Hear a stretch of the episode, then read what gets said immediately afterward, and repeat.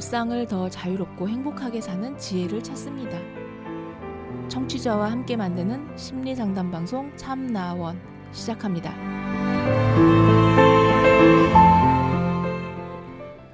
안녕하세요. 심리 상담 방송 참나원 시즌 8 제 31화 오늘 여섯 번째 이야기입니다. 남자친구 때문에 정신 돌겠어요. 라는 제목인데요. 아, 내용이 참 길어요. 네. 저는 이 질문을 하고 답변을 그대로 남친한테 보여줄 생각이에요.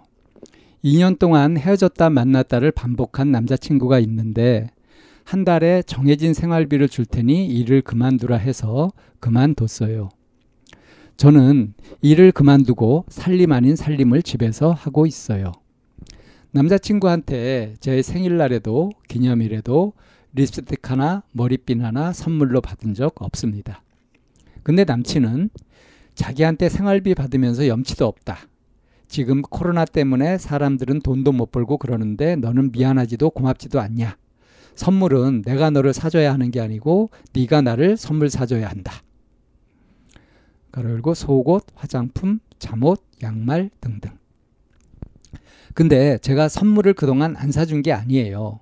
제가 양말이며 속옷, 화장품, 면도기, 명품 옷 그런 거 사줬어도 또 사달라고만 합니다. 생활비 주면 그 돈으로 장 보고 배달 음식 시켜 먹고 월세며 관리비, 카드값, 차 할부값 이렇게 나갑니다. 생활비를 일정 금액을 주기로 해놓고 돈은 왜 이렇게 많이 나가냐? 돈이 없다. 항상 저한테 불만투성이더라고요. 힘들다 힘들다 일이 안 된다 그러더니 저한테 이제는 생활비도 대출 받거나 빌리라고 하더라고요. 그래서 카드값 당일날 겨우 카드값 받고 이렇게 지내다 일이 터졌습니다. 제가 몇 달 동안 힘들다 하는 남자친구한테 누구야 지금 뭐 때문에 그렇게 힘든 거냐 지금 상황이 어떤 상황인 거냐 언제쯤 이 상황이 좋아질 것 같냐 이번에는 돈 빌려서 메꾼다지만 다음 달에는 돈도 갚아줘야 하고 생활도 해야 하는데 계속 힘들다 말만 하면 네 옆에서 매달 불안하게 보내는 게 맞는 건가 싶다. 너한테 내가 금전적으로 도움 줄 수 있는 것도 아니고 너 힘들면 내가 나가서 일이라도 해야 하니까 말해줘. 이렇게 말했더니 너는 신용이 그렇게 없냐? 돈 빌릴 곳이 한 군데도 없냐? 뭐가 그렇게 불안하냐? 이 붕어가 지가 돈 써놓고 다음 달 생활비 걱정하네. 나도 대출 받았다. 대출이 당장 나오는 것도 아니고 며칠 기다려라. 너는 얼굴에 철판 깔았냐? 네 문자는 돈 주라고 하는 것밖에 더 되냐? 등등 욕설만 안 섞었지. 저를 아, 무시하고 깎아내리는 말이더라고요. 돈 없다고 생활비 못 주는 사람이 접대한답시고 오늘도 양주 30만 원짜리 아가씨 있는 곳으로 술 먹으러 간다네요. 제가 불안해하는 게 비정상인가요? 돈 줄 때까지 기다리다 연체시켜야 하고 독촉장 날라와야 그때 불안해하는 건 늦은 거 아닌가요? 대화의 요지가 뭔지도 모르고 A라는 사건 때문에 싸우다 B라는 주제를 끄집어내서 또 싸우고 C 이야기까지 또 싸우다 보면 대화가 뒤죽박죽 남친이 자기 할 말만 하다 싸움이 끝납니다. 사건은 또 있습니다. 남자친구는 증거를 내놓아야만 인정하는 스타일이고요. 그래서 몰래 핸드폰 뒤져보고 증거물을 모아둔 상태에서 너 여자들이랑 연락하지? 이렇게 물어보면 저한테 여자 이야기 하지 말라고 이럴 때마다 저한테 질린다고 하더라고요. 하, 어이없어 정말.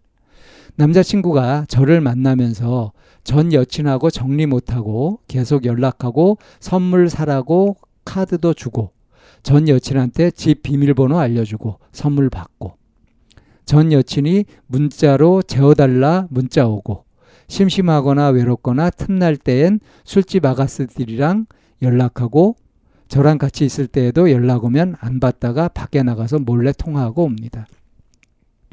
커피를 마시기를 했냐, 밥을 먹기를 했냐, 잠자리를 했냐, 그냥 연락만 한 거라 합니다. 또 술 취해서 저한테는 전자, 전화 문자 안 하고 왜 다른 여자들한테 그렇게 연락을 하는 건지. 전 여친 정리하라고 하니까 갑자기 연락해서 뭐라 말하냐 하면서 카드도 받아야 하는데 이런 말도 안 되는 소리만 합니다. 카드야 분실 신고하면 되고 전화는 차단하면 되는 거 아니냐 해도 그냥 연락 안 오게 하겠답니다. 왜 그 인연을 끊어내지를 못하는 걸까요? 이제부터 다시는 연락 안 한다 하더니 핸드폰 비밀번호를 바꿨네요. 믿으라는 건지 말라는 건지. 지금은 저랑도 전화 통화만 하루에 두 번. 일어났다, 이제 잔다. 이렇게 1분 남짓 연락합니다. 잠자리 하고 싶을 때나 지 심심할 때 집에 찾아옵니다. 무슨 악순환인지 여자, 술, 돈 계속 싸우게 되네요. 생활비 받고 지내는 제가 불안해하는 게 비정상적인가요? 돈 없다는 소리를 말던가 술집에는 엄청 다닙니다. 남들이 보면 술집 사장님이랑 사귀는 줄 알겠어요. 솔림 관리, 아가씨 관리는 자기가 왜 하는 건지 모르겠네요. 다른 여자들이랑 연락하고 지내는 남친이 다시는 안 한다고 했지만 상황상 믿을 수가 없습니다. 지금까지 그렇게 거짓말 하면서 연락해 왔으니까요. 저는 댓글을 남친한테 그대로 보여줄 생각이에요. 제가 비정상적인 건지 남친이 이기적인 건지 좀 도와주세요. 긴 글 읽어주셔서 감사합니다. 네, 이런 사연인데요. 아, 어떻습니까? 그냥 이 글을 쭉 읽어보신 분들이 100이면 100 그렇게 얘기하지 않을까요? 그 남자랑 왜 사냐고.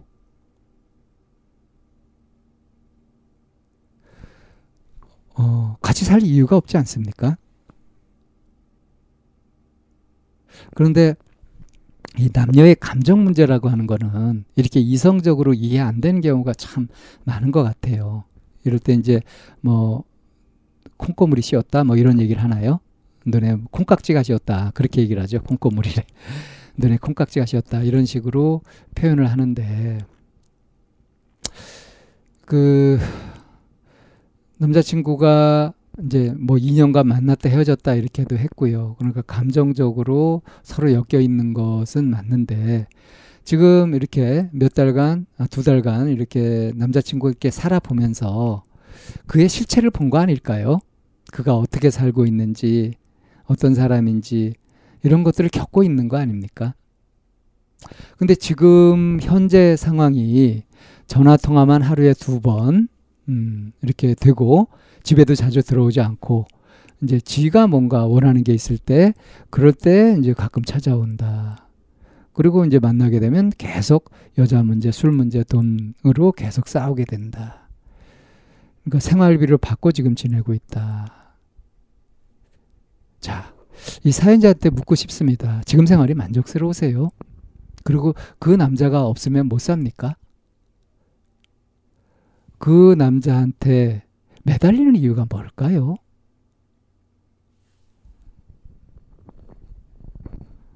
지금이라도 관계를 딱 정리해 버리면은 이런 굴레에서 빠져나오는 거 아니겠습니까? 제가 비정상적인 것인지 남친이 이기적인 것인지 이거를 둘이서는 해결을 못하니까 다른 사람들의 심판을 받겠다는 거 아니에요? 그래서 배심원들 얘기를 들어보고 결정한다는 그런 거 아닙니까? 자, 그것보다 더 중요한 거는 자신의 마음입니다. 자신의 마음이 제일 중요한 거예요. 설사 이 상대가 지극히 정상적이고 뭐 괜찮고 뭐 여러 면에서 그렇다고 하더라도 내 마음에 안 들면 안 되는 겁니다. 왜 이렇게 내 마음을 무시를 하죠?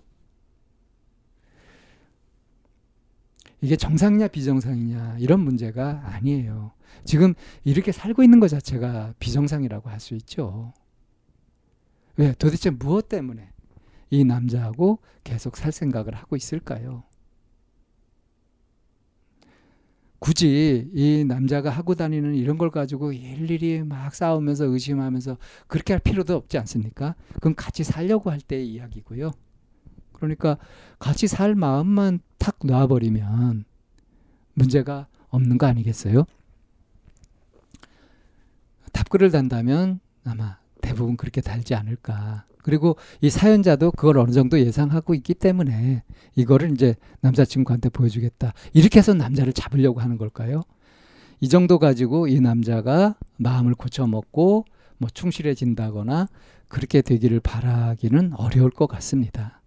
그래서 냉수 먹고 속 차려라. 이런 얘기가 너무 매정할까요?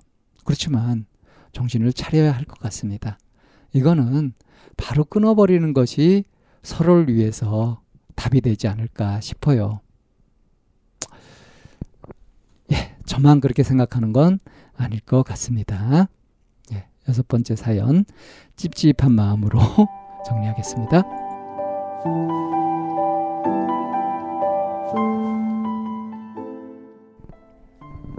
참나원은 쌍방통행을 지향합니다. 청취자 여러분의 참여로 힘을 얻습니다.